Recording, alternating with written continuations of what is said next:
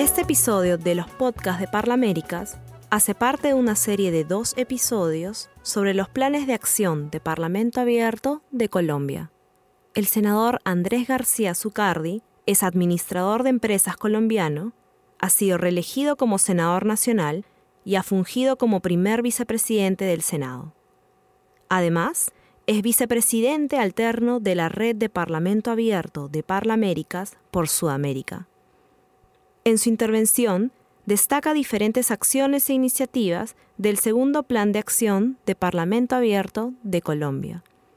Esta presentación fue grabada durante la reunión parlamentaria El rol del Parlamento en la Alianza para el Gobierno Abierto, realizada en Buenos Aires, Argentina, el 21 de noviembre de 2017. Eh, el reto número uno que, tenemos, eh, yo creo que, no solamente en el Congreso, sino eh, muchísimos gobiernos y muchísimos congresos de la región, es cómo le damos continuidad a, esas iniciativas que han sacado otros adelante. me acuerdo, por ejemplo, que, el parlamentario y también secretario del Tesoro de Canadá tuvo un gran gesto hoy eh, y en dos ocasiones eh, eh, saludó al miembro de la oposición de, su país para involucrarlo en todos estos procesos de transparencia y creo que eso es algo fundamental. Entonces, eso dicho, les, hago, digamos, dos, dos aclaraciones sobre lo que sucede en Colombia. Lo primero es que la, mesa directiva del Congreso en Colombia es multipartidista. Es una gran ventaja porque ya entramos con un factor que involucra a varios partidos políticos eh, de oposición o también, pues por supuesto, del gobierno.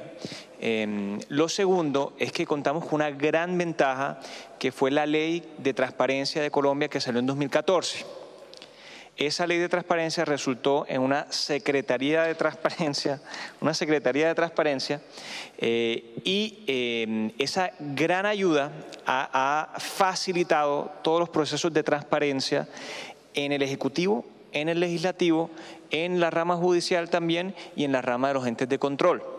Entonces, eh, son dos ventajas que quizás tiene Colombia, pero quizás no tienen otros países y, donde la gran sugerencia es que se inicie con, una ley de transparencia y, por supuesto, eh, les deseo lo mejor a todos los países hermanos que estén en medio de ese proceso.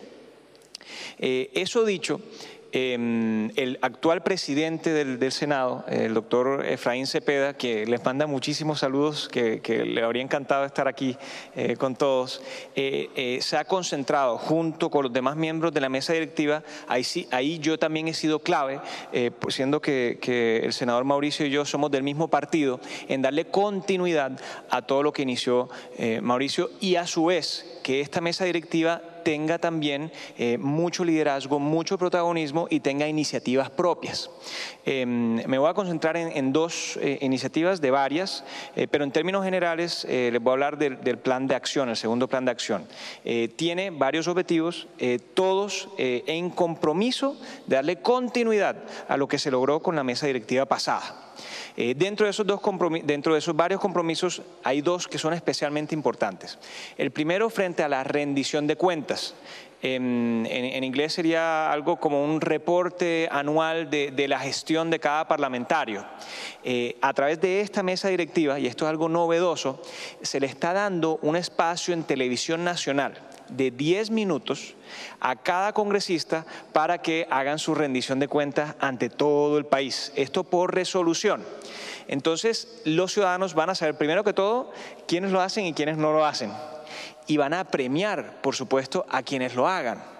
Y van a premiar a los congresistas y a los parlamentarios que tengan trabajo que demostrar.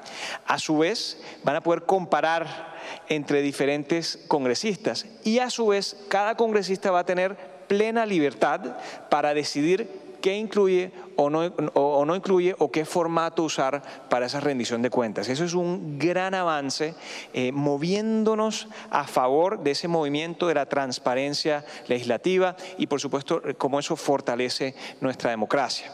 Eh, el segundo gran avance hace referencia a la aplicación Mi Senado. Eh, originalmente, eh, ya el senador Mauricio les comentó el reto que significó sacarla adelante y eso fue un gran logro. Originalmente aplicaba exclusivamente para la plenaria del Senado, es decir, donde estábamos todos los senadores juntos. Y originalmente eh, la participación de, la ciudadanía era, era bastante rústica, bastante limitada.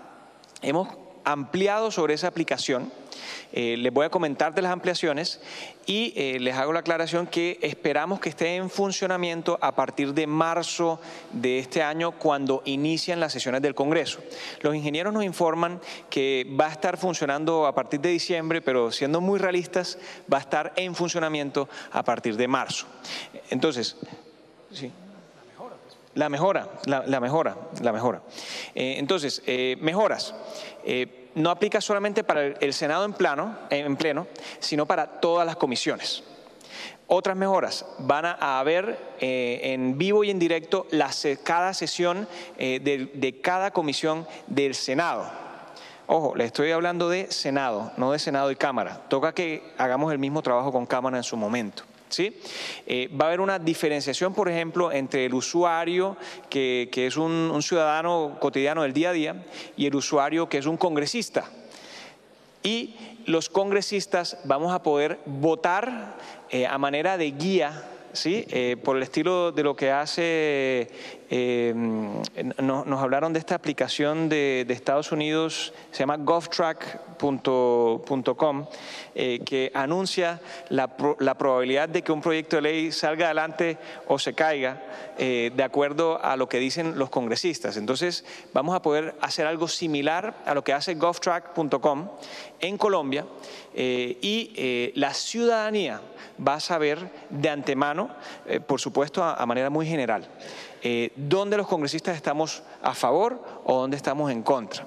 Eh, eso solamente por mencionarles algunas mejoras, eh, que es quizás una de las, de las labores más importantes que ha hecho la mesa directiva en este periodo legislativo. Em, eso dicho, em, en términos generales, el reto más importante, la continuidad.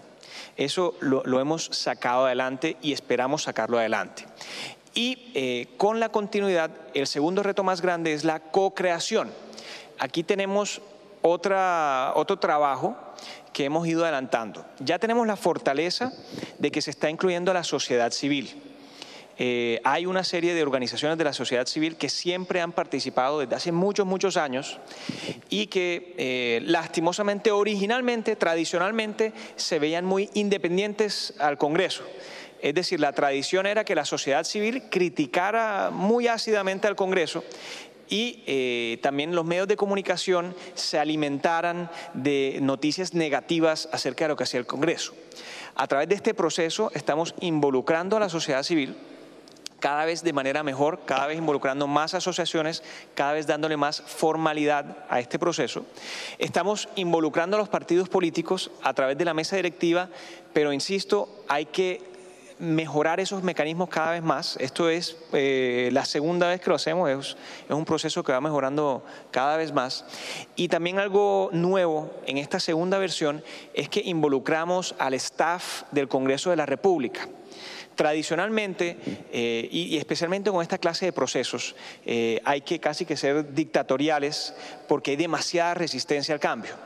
Entonces, con este avance que ya ha habido, para fortalecerlo más, hemos hecho un esfuerzo para involucrar a la gente que trabaja en el Congreso de la República, empezando por las cabezas de cada departamento.